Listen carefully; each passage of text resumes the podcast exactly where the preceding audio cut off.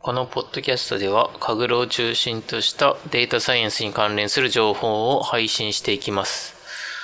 はい。ということで、えー先週の、あの、カグルデイズ東京、先週、水木かな水、はい。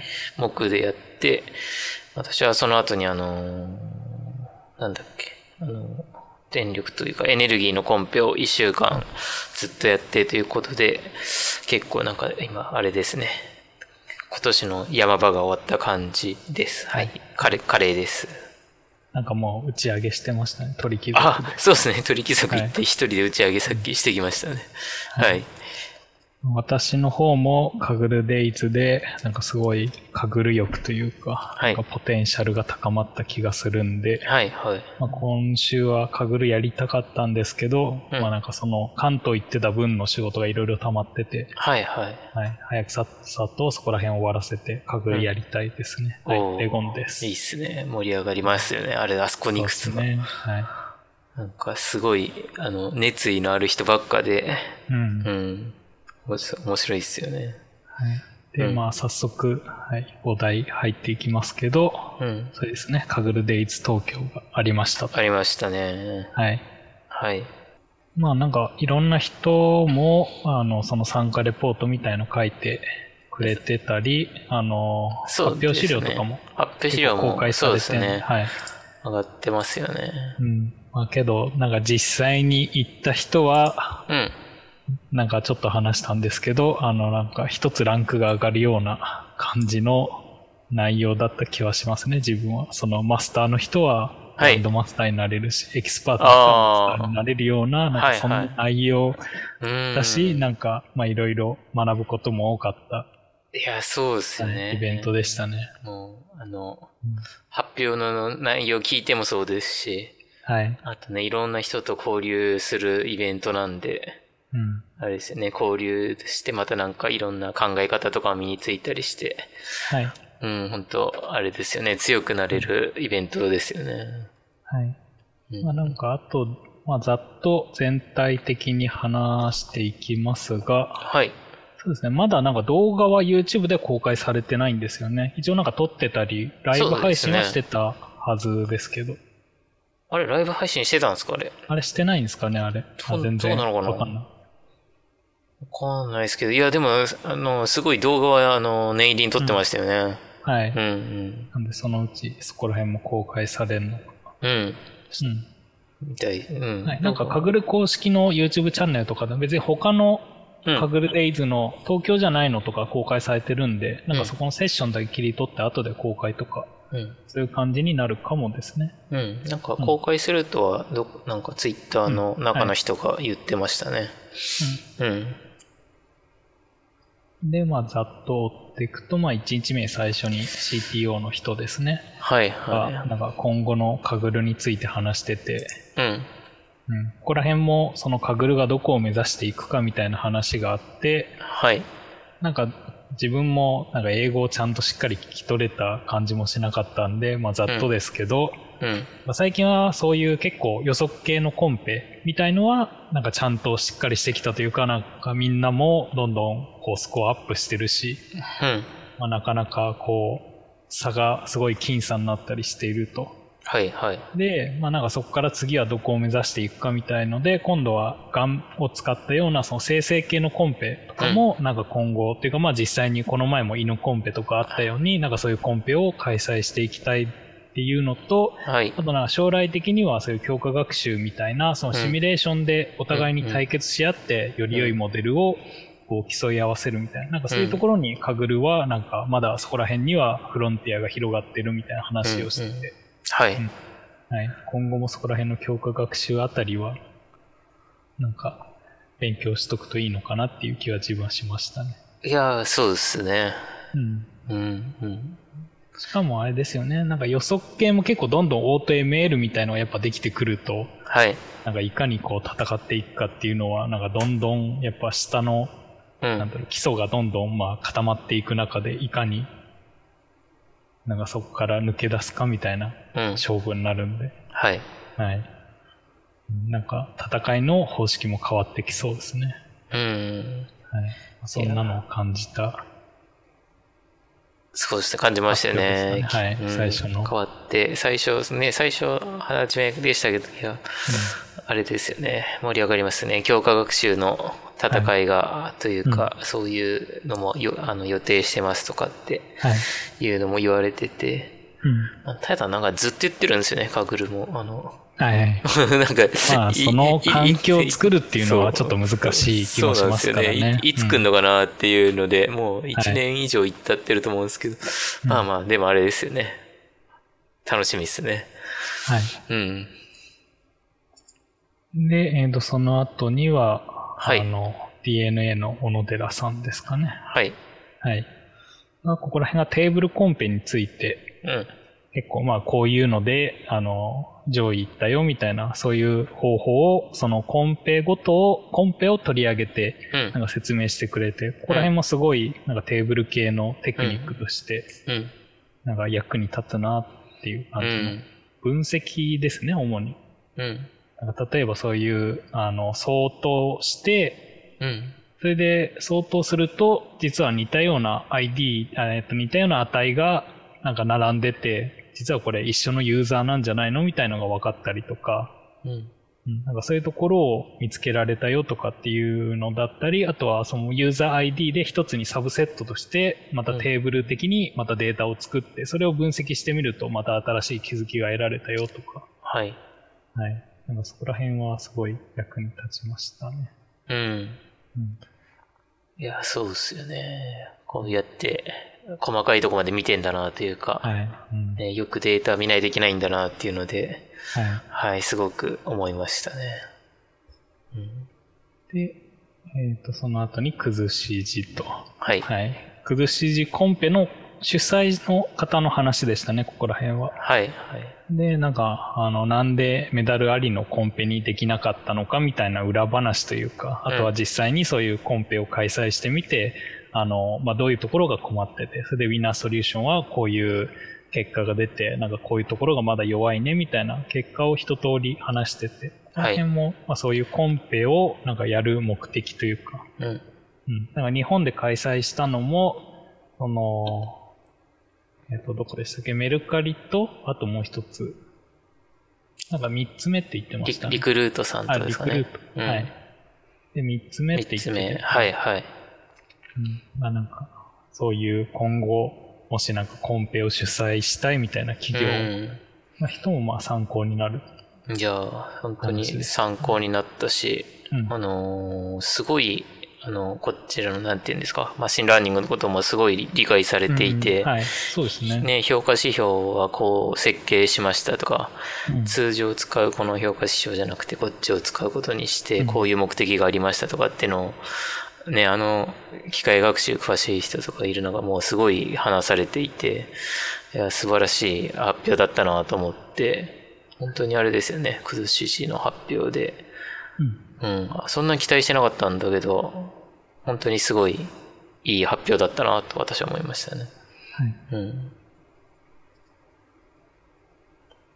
えー、と続いて、えー、とカグルの ID でトムさんですかね、うん、はい、の方がニューラルネットワークの特に画像系とかですねはい、でなんかこういうところにあのつまずいたというかなんかそういう参加してみての話でした、こはい、こら辺もまたなかなかそういうノウハウがない画像系というか、うんうんそのニューラルネットワークを使ってどういうふうにやっていけばスコアアップするのかみたいなところで例えばその損失関数を変えてみるだとか,、うんなんかそういうところでこういうのが効いたよみたいな話が聞けたんで、うんうんそうですね。あんまりこっちじゃなくて、こっちを優先的に、その、ロスとか、そっちの方とか、やった方がいいとかっていう、実践的な話が、なんか聞けたなと思いました。次がマックスウェルさんはいうん。はいでえっ、と、まあ、ここら辺からあのカグル本のはい。おまあ人たち があそうのですね。どんどん発表していくっていうところで、はい。あのまずマクスウェルさんが、えっと欠損値保管についてですねうん。発表がありましたと、はい。まあ、ここら辺も、まあ、実際あの本にうん。本にもちょっと書いてあった内容とかそれを補足する感じですかねうん。内容的には、まあ今回は特にその欠損値保管について、まあ、多重代入法というか、あとは R のマイスでしたっけって呼ばれてる、あのまあ手法みたいのがなんで使えないのかもし使うんだったらあのどういうふうに使うのかみたいのを実際にデータ見ながら、うん。うん、で今回のなんかそのカグル本の著者の人たちは共通してみんなちゃんと実験をしてそのそうですね。はい、 実際にデータみたいのを用意してみて、それはで実際にこういう結果になりましたみたいなグラフ用意してなんか発表してはたい、んで、はい、はい、はい。いや、そうですよね。なかなか自分じゃあの実験しきれないんで、はいね、この欠損値とか、次のやつもそうですけど、本当にあれですよね、参考になるというか考え方の一つとして、はいはい、本当貴重な資料と実験結果ですよね。はいまあ、普通にやったら無視しちゃうというか、何も考えずに使っちゃうみたいなところをちゃんとうん。あの実際にデータで出してくれたっていうはい、感じですね。はい。はい、で、えっと続いてが、えっとジャックさんですね。はい。でジャックさんも、まあ、そのカグル本の一人で、うえっとカテゴリカル変数のエンコーディングん。はい。についてですね、うん。うんまあ、ここら辺も、えーとまあ、いろいろ実験とかもやってて、うん。うん、それで、まあ、結構良かったのが LightGBM のもともとついてるそのカテゴリカルフィーチャーサポートみたいのもいいしあとうはんターゲットエンコーディング系がなんか結構効いたよみたいのを、はい。まあ、なんか発表されてましたね。はい。うんまあそれ以外にもワンホットとかラベルもあのこれくらいのあの実力が出るよみたいなのがうん。実際にデータとして出してて、はい。うん、ここら辺もなんか資料を追うと結構な量というか、まあ、皆さん英語で書かれてるんで、うん。うん、なんかどういうこと話してたかなみたいのをこう追っていくと、はい。うん、いやーそうなんですよね。結構な深いことを話してたけどなんか、はいターゲットエンコーディングって私であんまりというかほとんど使ったことないんですけど、これまで。はいうん、結構あれですよね。やっぱ使わないといけないんだなと思ったりして、で、次の日そのうですよコねンペでも、はいターゲットエンコーディングしするだけでも、序序盤とかかなり上位に入れたとか、うんはいいう話もあったりして、うんいや、結構重要な特徴量の作成法なんだなっていうのが、うんはいあれですね、好き嫌い言ってないで、ちゃんと、はいあのそのデータ、例えば、えーカテゴリ数が多い場合とかうんは特に、あのー使ったりしていかないといけないんだなというのは、ういやこの資料を見て、はい発表聞いて思いましたね。ちょうどあの、うんあれですよね、前回のその、あはいの、分析 LT トーああ、はい。クの時にもちょっとハックビシンさんでしたっけはがい。そうですね。ハクビシンさんが、なんでターゲットエンコーディングが、あなんでっていうか、どういう効果があるのはかいみたいなの、結構わかりやすい資料で、はい。あれですね。そっか、この前、せん前回のポッドキャストとかでも話したんですかね。うん。はい。資料を見ながら話したと思うんですけど、そう、はいそれを聞いて、またさらに今回、あのジャックさんをはじ、いだ実から験をしてくれなんかその時て、は、はい。前回はその理由だったけど、今回はそれで実際やってみたらどういううん、結果うんになったかみたいのもなんかちゃんと見れて、はい。ターゲットエンコーディングやらなきゃなっていうそうです気ね。持ちに、はい、はい。させられましたね。うん、させられましたね。していきましょうって感じですね。うんはい。で、えっ、と、この後にカレーちゃんの発表でしたっけあ、そうですね。私、ジャックさんの後に発表をしましたね。うん。うんカレーちゃんの発表が一番会場が盛り上がった感じがしますね。ああ、結構なんかそう言われてね。うん。自分じゃ無我夢中だったんですけど。はい。はい。なんか他の人は大体、あの、発表がこう、うん。一番端っこの方で、はいまあなんか、あの、PC 触りながらうん。発表するっていう感じだったんですけど、カレーちゃんが最初から、なんかあの、最初の前半の方の、あの、専業神楽については、あの、真ん中で立って、そうですねあの。はい。テッドのスピーチみたいな感じうんで、うん。そうですやってて、ね。はい。結構なんかまあプラそれイでプライベートの話だったんで、はい。まあちょっとあれかなと思って、端っこじゃなくて真ん中の方がいいかなと思って、あれでしたね。真ん中で話すことにしましたね。はい。うん。まあ、それで、なんかみんなの心をキャッチして、うん。うん、それでその後に、えっ、と、あれですね、地震コンペのうん。解放というか、はい。はい。そこら辺の話を。はい。しましたね。は、はいはい、そうなんですよね。いや、最初とか、すごい不安だったんですけど、うんなん。かみんなすごいがっちりしてるじゃないですか。あの、欠損値がとか、あの、カテゴリー変数がとかで、私は自分の1年半の取り組みがこうでしたとかいう話で、はい。どうかなって思ったんですけど、ただあの、結構盛り上がってくれたし、うん。はい。あと、カリカグルの中のあの、インバーションさんからも、あの、およ終わった後にあなたの経験は素晴らしいみたいなことを、おーはい。あの、すぐ言ってもらえて、いいでなんすね。かね、本当英語だったんであまりよくわかんなかったんですけど、だいなんかすごい、あの、素晴らしいよ、感動したよみたいなのは伝わってきて、うんはいまあ。まあ結構、あの、カグルの中の人にもそう言ってもらえたんで、うん。まあ、あの、悪くなかったというか、あの、はい発表してよかったな、うとん。いうふうには思いましたね。はい。あと一応このポッドキャストではもうすでに少し話してましたけど、まはあ、いカレーちゃんがその専業カクラじゃなくなるみたいなのも話してて、うんうん。まあなんかいい、こう、転職の、はい、ああ。広め方と いうか、転職してますよをそうですね、こアんピーなルすとる。こでちょうどあれですよね、12月の時に、はい。はい。んい一応1月ぐらいで専業の神楽やめようと思ってるんですけど、はいちょうど12月にこんな大きなイベントで発表というかね、なぜなぜか発表できて、はい。はい。タイミングも悪くなかったなという感じでしたね。はい。はい。そうでまあすそね。んなそんな感じ。感じですね、私の話はね。はい。はい。はい。で、えっ、と、次が、えっ、と、Google の GCP の人でしたかね。あの、はい Google の、あの、うんビッグクエリについて。はい。まあ、特に、えっ、と、その中でも、あの、ML、マシンラーニングビッグクエリっていうところで、うん。ここら辺も、なんかどう使っていくかですね。例えばなんか Wikipedia のページビューの情報からどうやってうん。なんかやっていくよみたいな話から実際になんかいろんな、あの、レグレッションとかこういうふうに使えるよみたいな話をなんかしてた感じですかね。そうですね、うんしてた感じで。はい。まあ、ここら辺もやっぱり、あの、まあ、Google に買収されて GCP とどんどん相性が良くなってきて、うん。で、いろいろデータが触れるよみたいな。あと、そのビッグエリーで、あの、そのまんま変数に、その、カグルのノートブック上でも、はい。まあ、持ってこれたりとか、うん。はい。なんか、まあそういういろんな話してましたね。ね。うん。で、なんか、テンサーフローもモデルみたいのも、なんか今後使え、もう使えるのか、はい。うん。みたいなとか、話を。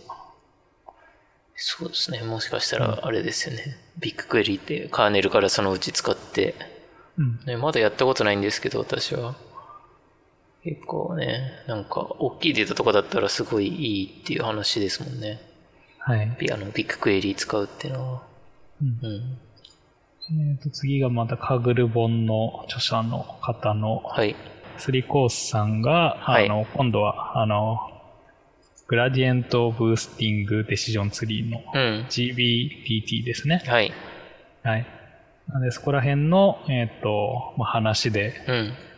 まあどんどん進めてって、そこだと、えっ、と、もうなんか実際に、グラディエントブースティングの実装を、はい。しかもそれを、あの、カグルのノートブックに実装 して、なんか公開するよみたいなことをやってて、ははいい、おおっていう。いやー、すごいですよね。実装して、あのね、再存使った版では、ああ、そうですね。かな,、はいかなだりら速早く。速度も出ましたよみたいうんは。ない話もさそれれてて、で、まあ実際にある、あの、他のライブラリーとも、まあうん似たような、あう、の、制度になってきて、みたいうなん話とかもしてて、はいうん。なんか、これ参考になんかジリアでも作ってみようかなっていう、おおはい、気がしますね。うん。ああいいですねオレオレのジュリアで、はいはい、しかもちゃんと全部がもう一つのあのノートブックに収まってるんで、うんまあここを見れば、はうんうんい、っていう感じで、なかなか、うんなんか皆さん時間かけてるなっていうんうう感じがしますね。んはい本当、はいそうですねうんこれだけあれば。あとはなんか、その、一応この発表で、まあ皆さんが発表してたのは、もうちょっとなんかその、海外に向けてもなんか翻訳版出していきたいみたいな話もあって。はいうんああそうですねカグル本のあれですね、はいなんか宣伝してましたね。うん、うんいやーそうですねうん英語版も、英語版も、まだはいあれかもしれないですけどね、そのうち出るのかもしれないですね。うんうんやっぱなんか、か、まあ、大抵の技術書って結構、はいあの外国から入ってくるっていうことが多あい、うんで日本から出ていくっていうことははめいったにないのかなっていう気はしてて、うんあ。はい。あそこういうかぐるなんかみたいにこうう、ん。すごい特化したのはうまくいったら出せるかもしれないですね。うん。ううんん。本当そうですね。で、えー、と続いてがまた GCP の人たちで、えー、とオートはい ML についてですね、はい。うん、ここら辺も、えー、と実際にオート ML をうん。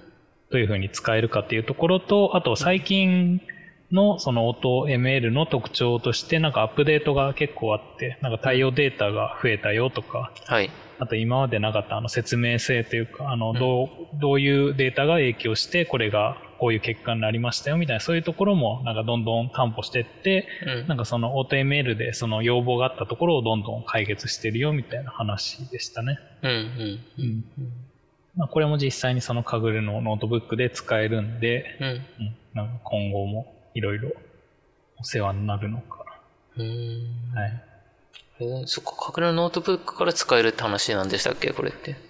えー、とそこまでは話してないですけど、あうのん実際にもうあの連携するっていうなんか発お表ーはあって、あ今も使えるのかな、はいあ、そうなんですね。はい、えーオート ML がまあ普通に使える状態になってくるっていうのは、うん、うん。はい、ありますね。それでなんかあの自分もらい忘れたんですけど、はいあの GCP のクーポンと一緒にうん、そのオート ML でこういうのできますよみたいなうん、なんかあの説明会場というかうん、うん。なんかそんなのもあのあそう用で意すされね。て用ま意したすね。用意されてました行ね。くとなんかドロイドくん人形とうん。なんかその GCP クーポンがもらえるらしくて、はい。けどそのクーポンが実は年年内しか有効じゃなくてあ、そうなんですか。早く使い切んなくちゃみたいな話を聞きましたね、えー年内ってもうす すぐじゃないですか。すぐ、そそうう。なんですよすごはいい、すぐですね。はい、へえ。本当だ300ドル分ぐらいあったら結構頑張って消費しないと、うん。うんどうそうですね。はい、そんなのもあったみたいですうん。で、えー、と次が、えー、とこれこの人はセイキンさんでしたセンキン千金さんですか。は千い千金さん。はい。はい、この人もなんか、まあ、グランドマスターで、はいのなんか道みたいのをなんかひたすら話してて、なんか最初はそういうゲームとかでも結構オンラインゲームで強い人で、なんかその、実際コンペとかもなんかそういう戦うのが好きみたいな感じで、うんまあ、どんどんやってってそれでなんかなかなか思いつかないような解放とか使って挑戦したりだとかうん。なんかかなりいつもなんかシェイクダウンし てるからなんかそのなんかランキングみたいのの変異みたいのをずっはいとなんか説明してってはいと。か、うん、ここら辺の話も面白かったですね。面白かったっすよね。いやーね、なんかすごい、あの、強いっていうか、なんかいつもどのコンペでも結構上位にいたりして、はい、すごい強い方っていうイメージがあったんですけど、あれですよね。あのあこの発表では、いつもシェイクダウンというか順位が下がってますっていう話をされていて、うんいはいやー結構、あの、あれなんだな、悩みというかねうん。旗から見てたらもういつも上位で金メダルですごいなうっんはいって感じだったんですけど、うん、って思って聞いてたりして、でも結構なんかあれですよね、いい特徴の作り方とか考え方とか、うんすごいためになった発表だなとも思いましたね。はいうん。で、えっ、と、それで最後に、うんえっ、と、この人はザ・ズーの人ですかね。はい。はい。の人で、えっ、と、この人もグランドマスターの人で、それで、うんこの人が強いのは、あの、コード、あの、カーネルコンペ、まあ、今はノートブックコンペですけど、はい。あの、ノートブックでのコンペで非常にすごい強い人で、うん、うん。はい、そこの中でどういうふうに、その、制限された状態で、うん。なんか実際に処理をやっていくかとか、メモリをどうやって、あの、うん、うん。少なくしたり、あのスピードを上げるかみたいな話があってここら辺もすごいそこら辺のコンペの参考になる情報でしたね。はい。うん、いやーそうですね。まさかあれですよね。カーンレールコンペ推しだとは思わなかったんですけど。はい、ねうんカーカーネルコンペは結構条件も揃うし、うあんのーいいですって話とかとされていたりとかして、はい、うん。なるほど、なるほどというか、あ、そうしだっかもたんだ、と。自分が見てすごいと思ったのは、はい。なんかちゃんとその最初にそのベースラインみたいのを作ったら、うん。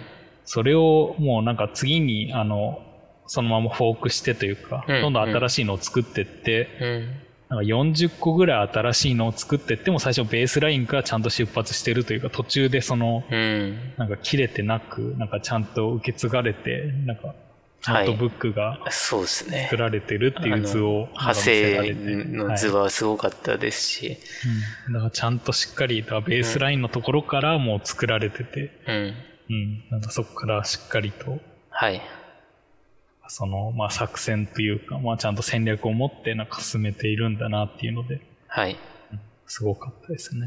うん。はい、いやすごいっすよね。それで、なんか NFL のコンペ、ファブリック1位で終えられてて、おーあの、一旦順位表から消えられてたんですけど、あの、なんか評価指標が、うん、あの、アメフトが終わるまで毎週更新されるようなやつで、はいで、2週目から、あの、復活されて、うんもうダントツの1位で帰ってきて、おーはい。あの、いや、あの、いやすごいです、それ見て、あそうですね、その派生してたやつが、その NFL のコンペのやつで、一緒の職場で、あの、うん、いろいろ、その二人で打ち合わせしながら、あのーまあ、実装とか作戦を練ってるというので、うん、い、や、どんな二人で、あのーすごいテーブルコンペずっと強いんで、うん、どんな方たちなのかなと思ったら、あれですよね、二、人ともいらしてて、うん、ね、ああ、なんか、そうです。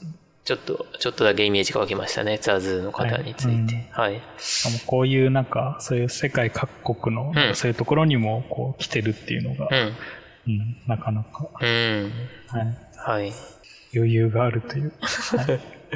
や、そうですね。カグルの、カグルのあれですね。トップの、トップの、強い人あれですね、うん選手ですよね、もうね、ザズーは。はい。で、まあ、大体1日目のうプレん。ゼンの話でしたね、そこら辺が。はいはいそうですね。1日目はこんなは感いじ、で。で、なんか1日目は、うんまあ、特に、まあ、何も、はイい。ベントとしてはそれで終わって、はい。はい、それでちょうど、まあ、カレーちゃんが、はいあの、なんかそう誘われてたんで自分もそれについて、ははいいそうです飲みね。会に、はいうん参加したりだとか、 10人ぐらいで飲みに行って。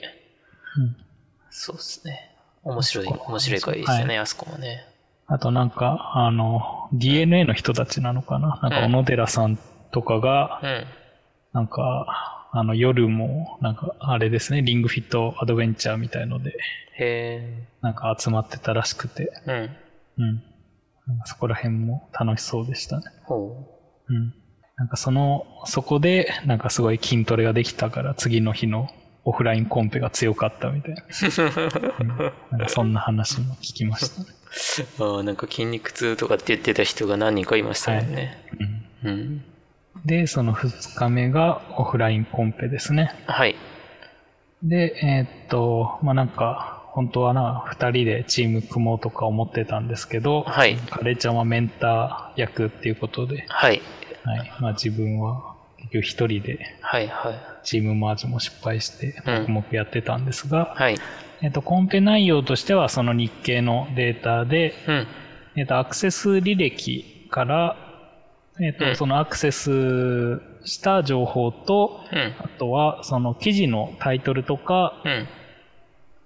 えっと、そういったカテゴリー的な情報が、まあ、別テーブルにあって、それで最終的にそのユーザーの年齢を予測するっていう、うん。うん。はい。まあ、年齢推定のコンペで。うん。で、その記事データみたいのも日本語であるんで、そこら辺を自然言語処理でやっていくっていうコンペでしたね。うん。うん。まあ、別になんか自然言語処理使わなくてもある程度結構はスコア出たらしいですけど、うん。うん。なんか自分もまあせっかくなんで、あのワードツーベックみたいのを使って、あの、とりあえずは、あの、データというか、はい。あの数値データに置き換えてうん。できるかなみたいなの試して、まあそしたらある程度は出ましたね。はい。はけどやっぱ他の人が強すぎたり、自分も結局最終的にはその CV がもうなんか、トラストじゃなくなっちゃって、もう無理だってなったんですけど。うん。はい。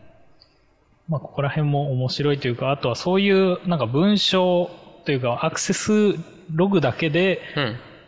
あの、その最終的にその開催してたユープラさんも言ってたんですけど、うんなんかその、文字情報とかそういうアクセス履歴だけで、その年齢を、なんうかん特定できるのが実際にそういうデータが含まれているんだっていうことに気づけたというか、なんか驚いたみたいなことは話してましたよね。おうそうですね。話されてましたね。はい。うん。まあ、なんで、それで上位の人たちも、あの、そういうふうに、あの、自然言語処理みたいので、そういう記事を解析したりして、はい。それでなんか挑んでましたね。うん。ううんん。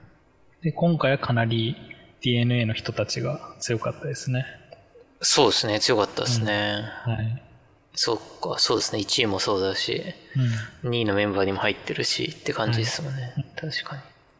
まあ、ここら辺も、けど、まあ、情報、なんか、解放とかも結構みん、皆さうん出されてる感じで、ただ単にデータは、あの、まあ、もともと日経さんのなんで公開できないけど、うんまあ、解放とかは結構いろんな人がうん。書かれてましたね、ここら辺も。うん。うんそうですね。それでさっき言ってたそのターゲットエンコーディングは実は効いてたみたいな。うん。はい。なんかそういう話もいろいろありまはいした。。そうですね。ありましたね。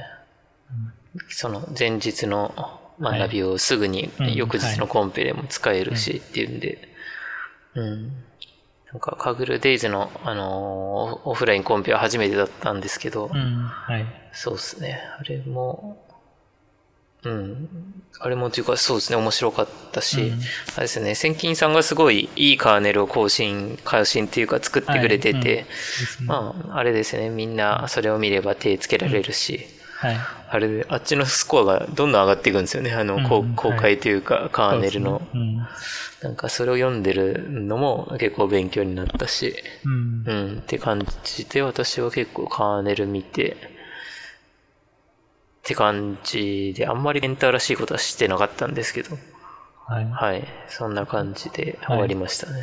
自分はその、あの、オフラインコンペ初めてだったんで、はい、はい。まあ、どんなもんかなっていうのだったんですけど、はいやっぱり時間が足りないというか、ああ、はい、何に時間を使うかですね。特に今回そういうあの自然言語処理とかになると、その処理だけでも結構時間かかったり、あとは、あの辞書系、あの辞書は使っていいのかなけど、もともと学習したあの、うん、データみたいなのは使っちゃダメっていう制約はあったんで、うん、うん、なんでその一から、まあ、なんか作っていくとか、うん、なんかしてたりしたらもう全然時間なくて。うん、うん。うんはい、でいかにそのまあその短時間で上げるには何をやって何をやらないかみたいのまで決めないといけなくて、はい。うんここら辺もきついものがありましたねそうっすよね。結構、何時間でしたっけ ?7 時間とかあったとしても、うんかなり重要ですもんね、そこの。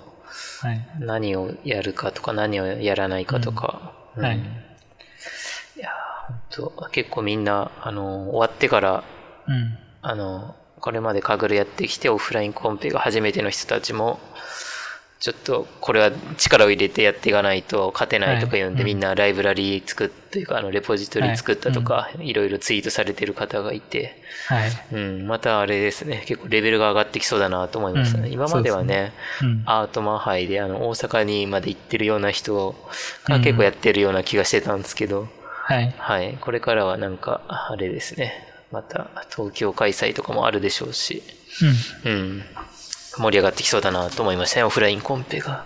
はいはい、そうですねはいまあなんか日本人全体のなんかスコアが上がりそうですね、そうですね、上がりそうですね。うんか、神楽の一番のあれですもんね、その、はい、うん、短期間でなんかいろんな実験を終わらしちゃうみたいな、はいうん、とこなんで、はい。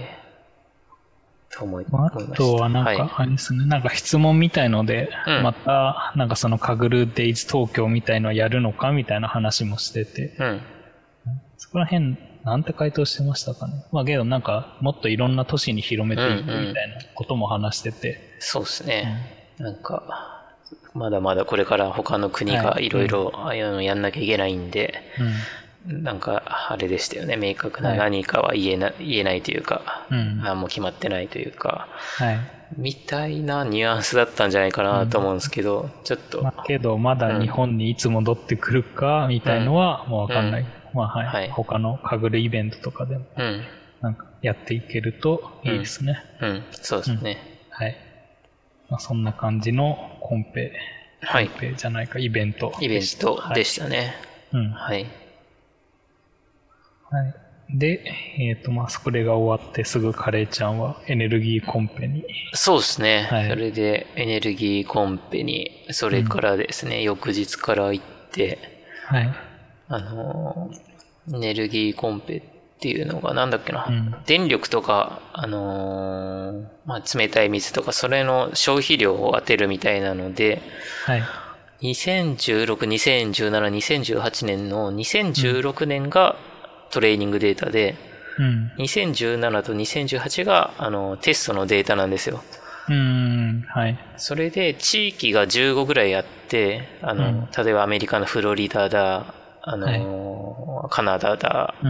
うん。えーイギリスだとかで15個に分かれててうんで建物自体は1000何百かあるんですよね、はいその建物ごとに、えっと1時間ごとにあのその建物の1時の消費量はこんだけ2時の消費量はこんだけ3時の消費量はこんだけ4時の消費量はこんだけみたいな感じのを当てるみたいなので、はいまあ、完全な時系列データで、うん。はい、どんだけの2016年のデータからその翌年と翌々年を当てるかっていうので、うん。うん、結構まあ無理無理というかはい。はい、まあ、電力量の消費量なんて、ほとんど2016年の消費量と2017、2018って、まあ、そんなに大きく違わないし、うん。その変えられるデータはそんなに天気のデータぐらいしかないんで、はい。まあ、ちょっと、例えば暑い日なら電力多めに使うとか、うん。ね、夏場とかは、とかあったりしますけど、はい。まあ、そそうそういうので、まあ、結構もう当てるというか予測すること自体が難しいようなデータになっていて、はい。うんでもそれをどうあの、まあ、他の人よりいい精度を出すのかっていうので、うん。はい、それはあれでしたねあの頭を使うというかどう,、うんどう工夫したらいいんだろうってことを考えながら、うん。うん、戦っていくような、はい、コンペでしたね。はい。あと、今回は、そのリークもあったみたいですけど、はい、そうなんですよそね。れは、結局、テストのプライベートの方が漏れたんですか、えっ、と、テストの、あの、さっき15の地域のデータがわか、あの、あるって話したんですけど、はい。その15のうちの4箇所のものが、あの、ウェブ上で公開されてるデータで、うん。その、例えばその、イギリスの大学が公開してますはいみたいなのがあって、そこから持ってきたら全部埋められちゃうんですよね。うんなのはいで、その4、4つについては、パブリックもプライベートもわかるんで、うん。じゃあ、その、カグエルの人はディスカッションで、その、えっ、と、その4つにつ、4つというか、4つとは言ってないんですけど、うん。そういうなんか、外から見分かっちゃうデータについては、うんえっ、と、プライベートから外しますと。あなので、そうなんすねはい、プライベートは、その、えっ、と、例えば、ウェブ上どこ探しても絶対に公開されていないデータをプライベートにしますとうん。いう話をしてて、はいまあ、。そうなると、なんか参考としてその4つの地域は、なんか参考情報として使えるんですけど、うん。まあ、ただその残りの11箇所、11の地域のデータを、まあ、どう予測するかというので、はい。まあ、その公式の人の説明が、まあ、ちゃんと本当であれば、まあ、そんなにリークという意味では問題じゃない、うん。なるほうど。ん、コンペなのかなというふうには思っていて、はい。まあ、そそうなんですよね。すなんかリークということで、私も1週間しか時間を取らなかったんですけど、いやー本当にすごいやることがたくさんあって、うん。うん。あの、なんかデータがすごい、なんなんか、き汚いというわけじゃないんですけど、なんか、はい例えば1ヶ月間ずっとゼロの日があったりして、うん。はでい。電力量の消費でその、例えば2016年の4月が全部ゼロですっていう状態で、うん。 2015と2016を、まあ、ライト GBM でその学習してはい予測すると、はい。そのよ2010ん翌年も翌々年も結構ゼロに近い数字になっちゃうんですよね。まあ、そうですよね。はい、うんまあまあそうなんですよね。なんで、はいそれを、まあ、外すなり、もしくはそこを予測して埋めてから学習して、あの、やるとか、結構あの、やりようはあって、うんで私はもう、とりあえずそこを外すうん。のを頑張って、うん。で、外した上で、次の翌年と翌々年をや、まあ、予測すれば、そこまで変な値にはならないので、はい。はい。なので、まあ、そういうとこに注力してたら、結構もう終わっちゃったっていう、うんあの、一週間でしたね。はうい。ん。うん。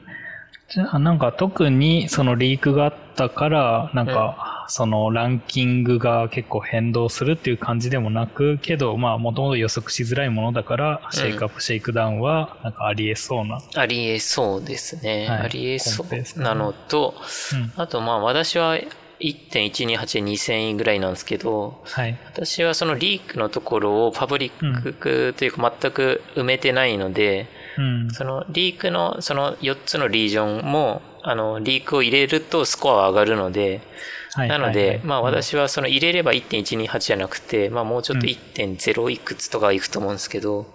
まあ、それを入れてるか入れてないかによって、なんで下から、まあ、うわぐわっと上に上がる可能性はあるかもしれないですけど、うんただ、はい上位の人はみんな多分、まあ、割と同じ、あ、すごい、あのー、リークデータを一つのカードにまとめてくれてる人がいて、うまんあ、それを、あの、単純にダウンロードして使ってる人に関して、まあ、あの前提条件が同じかというので、はい。まあ、そのリークだから下がるみたいなのはないと思うんですけど、はい。いやただあのじ、あのー時系列データということとうん。あの私がやった感じではすごいあの2016で学んで、うん20172018で予測するんですけどはい。でプライベートが2018に作ってるみたいなんですけどうん。普通にやるとすごい2017にだけフィットしちゃうってあの、うん2017のスコアはあの、まあ、私はリークデータで確認したんしてるんですけど、はいそ。の2017年に関しては学習を深くすれば深くするほどすごい良くなる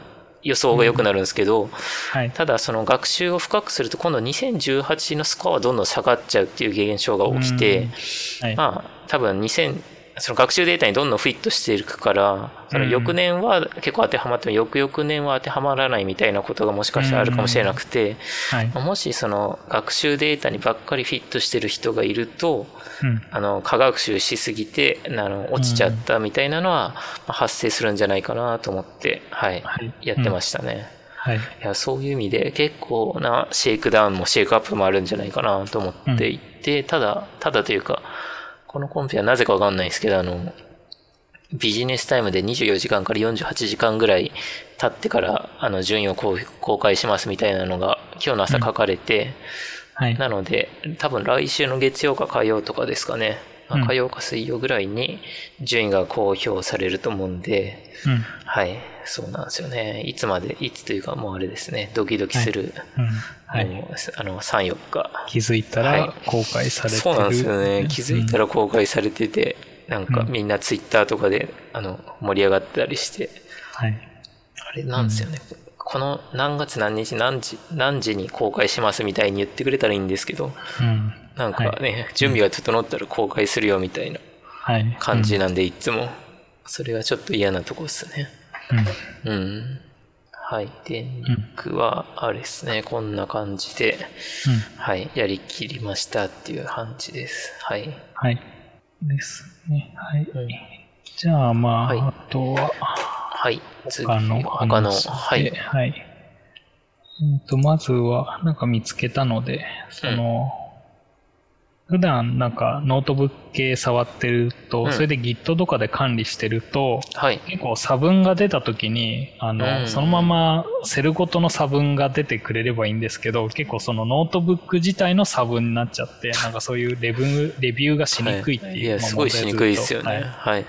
発生してて、まあ、そこら辺をうまく、あの GitHub アップっていう、まあ、仕組みがあってそれをあのまあ GitHub に、まあ、使うと、あのへそこらー辺のノートブックのレビューがやりやすくなるよっていう GitHub 上でできるようになるってことそうでですすかねはい。へーこれはすごいいいですね。っていう、まあ、サービスがあったんで、まあけどこれもいつもしかしたらあの GitHub がそのうち、うん。あの GitHub 自体がもうなんかノートブックに対応したよとかになるかもしれないんで、あーそそうっすねれはどうなるかわかんないんですけど、確まあかに現状だと、まあこれ使うと、そういう差分が、とか、はあとコメントも、なんかそういう、うあの、うんやりやすくなるのかなっていうので、はいはい。まあ紹介ですね。はい。うんここら辺も基本的にそういうノートブックで、まあ、コードで管理するか、ノートブックで管理するかでもうんやっぱ違いますけど、まあ、ノートブックで管理する人はなんかこういうのを使ってもうん。いいのかなって感じですね。まあ、うんただ、うんまあ、この、まあ、データがそういう会社に渡っちゃうというか、そういうリスクはある程度あるんで、うん。なんかそういうのは少し気をつけながらとかですかね。ああ、そっか。このデータ自体はそのまあ、多 GitHub。分向こう、サービス提供会社 GitHub そうですね。に渡る、うんうんうん。まあそうですよね。はい。うん。まあなんで、まあそういう、まあけど多分かぐれとかだったら全然問題ないとは思うんですけど、はい。うんっうん。ていう感じですね。はい。はい。続いて、なんかシグネートとか、なんか結構今週はいろいろシグネートとか、そこら辺のコンペサイトが、はい。なんかいろいろ発表もあったり、特に今日ですね、なんか今日続々となんか新コンペとかいろいろ発表あがあ、そっかそっか。へえ。まずシグネートでなんか照合システムが新はいしく。おお。作られましたと。うん、っていう話で、うん。ここはすごいカグルを参考にしてんのかな。グランドマスターとかマスターとかエスエキスパートとか。そっか。ここまでは一緒なんですね。グランドマスター、マスターエキスパートの下がアドバンス。アドバンス、はい。インターミディエイト、ビギナー。ビギナー。ー。あー上だけ似てるんですね。はい。へえ。そうなんだ。ちなみに私は銀メダルが1個なので、はい。銀メダルが1個だと何個、何なんだろう。アドバンスですかね。アドバンメダスル合計1か個以。上。そっか、はい。そうですね。あとじゃあ、もう一つメダルを取れば、うんエキスパート、えっ、と、シグネイトのエキスパートにはなれるという感じ。はい。うん。なるほど。自分はまだメダルは取ってないんで。はい。けど、コンペティションの終了後に上位60%を1回取ってるとなれるインターミディエイトにはうんなってましたね。おーそっか、ここはあれですね。と、オリジナルですね。うん。はい。ほとんどここだけオリジナルみたいな感じか、うんここ。うんなんかまあせっかく日本のだから日本語のなんかそういう囲碁はといか将棋みたいなのにしてもいいんじゃないかみたいな話してる人も今日なんか大喜利みたいに盛り上がってましたよね。あのい、ましたけど、うん、何段にすればいいんじゃないかとか、はいあの、竜王とか、い将棋っぽくしたらいいんじまゃあないそかとれか。も面白いですよね。うん、いやー名ね乗れるというか。そっちの方がいいっすよね。かシグネイト、竜王とかね。うん、うんうん、しあの、テーブルコンペ、はい、うん、いいねあ。の、名人みたいな。はい、うん、そっちの方がね、オリジナルでよ、いいですけど、まあでも、かぐれに寄せていったんですよね。はい。うん。まあなんである程度、今までも結構シグネートでは、あの、はいまあなんだろう、そういうコン、シグネートのコンペで優勝しましたとか言ってたけど、まあこういう、おーまあ称号があった方が、はい。ある程度その活動というか、はい何個かやって、そういうメダルもうん、うん。何個も持ってる人なんだなっていうのが分かるのは、はいいい気はしますけどね。うん。うん。そっか。わかりやすい。そっか。そうですね。確うかん。に。はい。で、そのまま、えっ、と、シグネートが新コンペの発表ですね。うん。で、えっ、と、今度のは、えっ、と、あの、まあ、久しぶりのというか、画像系のコンペで、はい。はい。国立国会図書館の画像データレイアウト認識ってことで、うん。これもなんか古い本とかの、えっ、と、まあ、ここら辺にこういう画像があるよとか、うんハンコが押されてるよみたいのを、まあ、なんか認識するうーん。系のみたいですね。ほうん。なんかここら辺も、まあなんか前の崩し字じゃないですけど、う。うん。結構まあ似てる感じもしますし。うん。うん。そうですね。こういう、えー需要は結構あるんですね。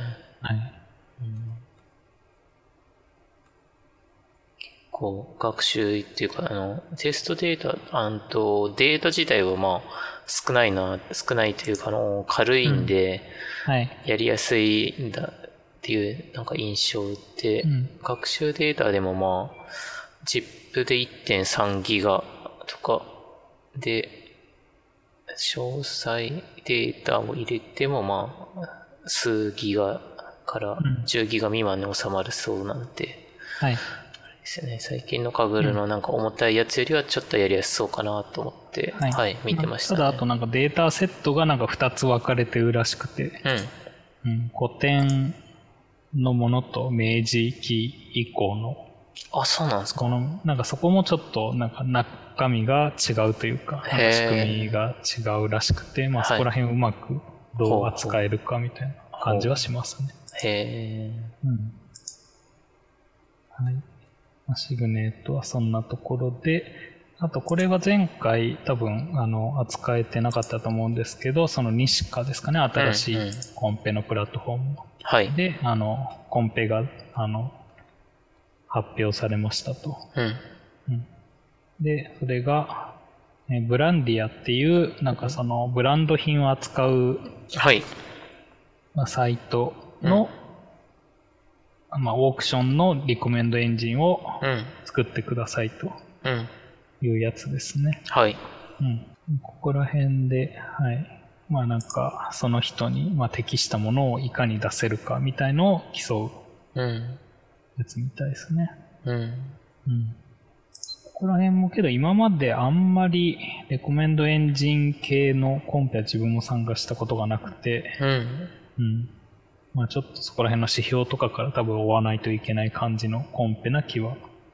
そうですね。してますね確かに。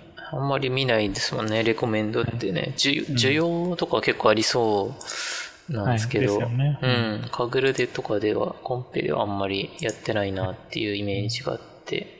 うん、えー、これは、チームは組めないんですかね。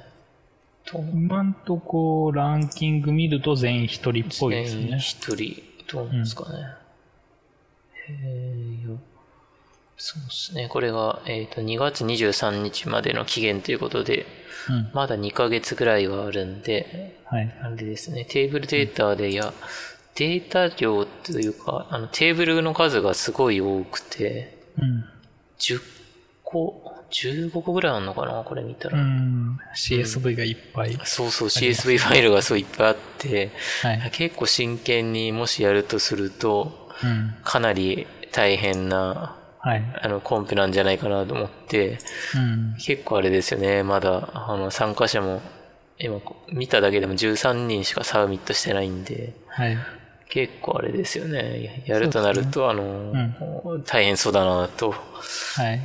まあ、一応そんな参加は感じはい100人ぐらいもやってますけど、あ実そうか際そうか投稿してるのは、投はい稿してるのはそうですよね。 13人ぐらいで、しかもはい1位の人が今すごいうん。スコアがトップというか、 1の人が0.08か。そうですね。この前まで0.01ぐらいでトップだなと思ってたんですけど、ちょっとはい。上がってきてます一気ね。に上がった感じでうすんね。うん。はい。確かに。なんで、ここら辺はまだまだなんか上がりそうなうん。感じはしますね。はい、はい。そうですね。まだね、全然今からでも始められると思うし、はい。うん、って感じですね。うん。はい。で、えーっと、カグル系のコンペですね。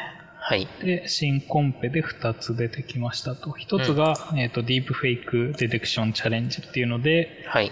なんか、今年、去うん年、今年あたりにまあ流行った、その顔だけをこう、なんうん、うか、ん。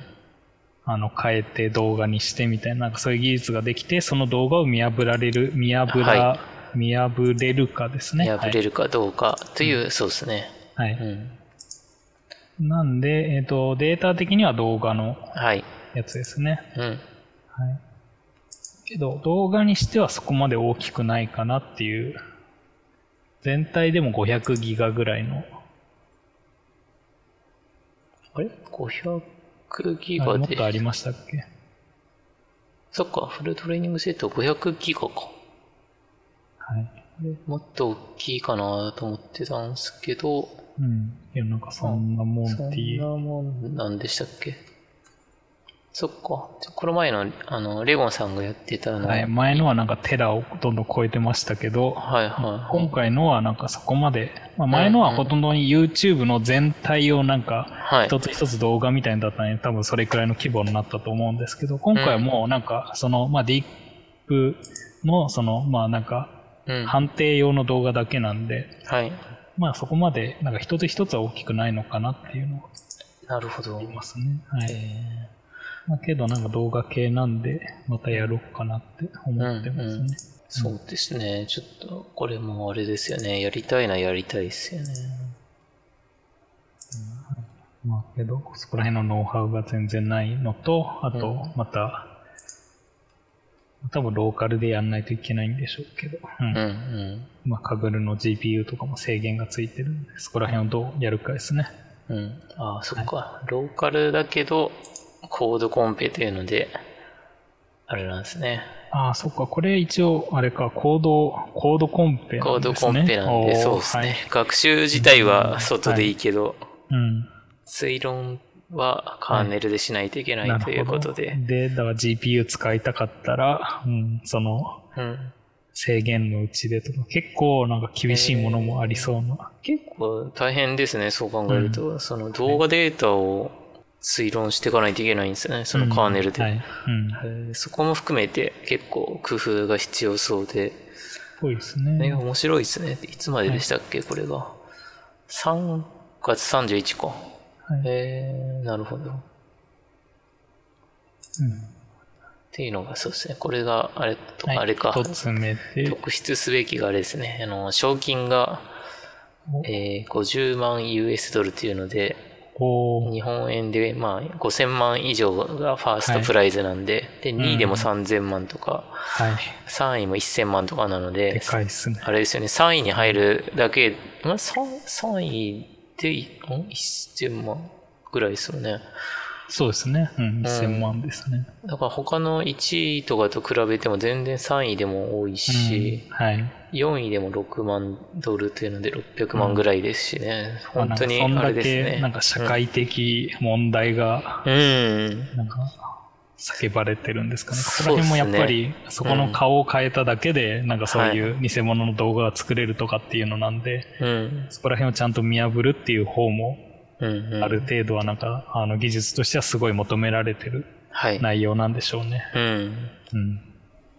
まあ、ここら辺もいたちごっこの気はしますけど。はい。うん。で、もう一つが、えっ、と、これも、あ、これは画像コンペで、はい。あの、ベンガル文字のうん。コンペですかね。はい。うんベンガル文字がどういう文字かが全然わかんないんですけど。確かうん。なんか、ベンガル文字の、まあ、分類ですかに。ね。分類。そうっすよね。結構、まあ、これもイメージ系なイんメーで、ジはいはいはい。まあこれも3ヶ月ぐらいあるコンペですね。はい。なるで、ほど。これもノート、はい、コード、コードコンンペ。本当だ。これもコードコンペなんですね。GPU は2時間なので、ペ。はい。割とタイトなやつですね。はい。うんまあ、なんか、けど久しぶりに画像系が一気に増えた感そじうでですすね。ね。シ画グネ像ットも。画像系増えましたね。はい。確かに。大体そんなとこですかね。はい。そうですね。こんな感じで。はい。あれですか。今、初めてというか、の人におすすめできるコンペとしては、どれですかね。どうですかね。うんあんまり、テーブルデータがもう結構なくなっちゃったんですかね。そうですね。まあ、まだ、あの、データサイエンスボールは、うん。テーブ引き続きはいルなら、が、データサイエンスボールはい。しかないっすもんね。ですね。で、画像だったら、まあなんか一番まともというか、あの、シンプルなのは多分ベンガル文字。うん、ベンガでルすかねまで、そうですね、うん画像ならベンガまル文だ字そは、こまであの見切れてないですけど、うん内容的には、多分単純なはい。クラス分類で、うん。うんですよね。なんで、そうですね、画像だったらそっちがいいですね。うん。まあなんかすごいドメイン知識が必要だったら大変です けど。うん。ですかね。はい。はい。うん。まあけど、まあこれで年末に向けての、はい。そうですね。いろいろやることも増えそうですね。うんいろいろコンペも増えて。おー、そっかそっか。あれじゃあ、そそっか、レゴンさんは、あの、データサイエンスボールやったり、あの、はい。さっきのディープフェイクのやつやったりうん。はありますもんね。ですね。はうい。んじゃあ、そんなとこですそんかなねと。ころで今日は終わりましょうか。はじゃあ、それではありがとうございました。ありがとうござはいい、ありまがしとたうご。ざいました。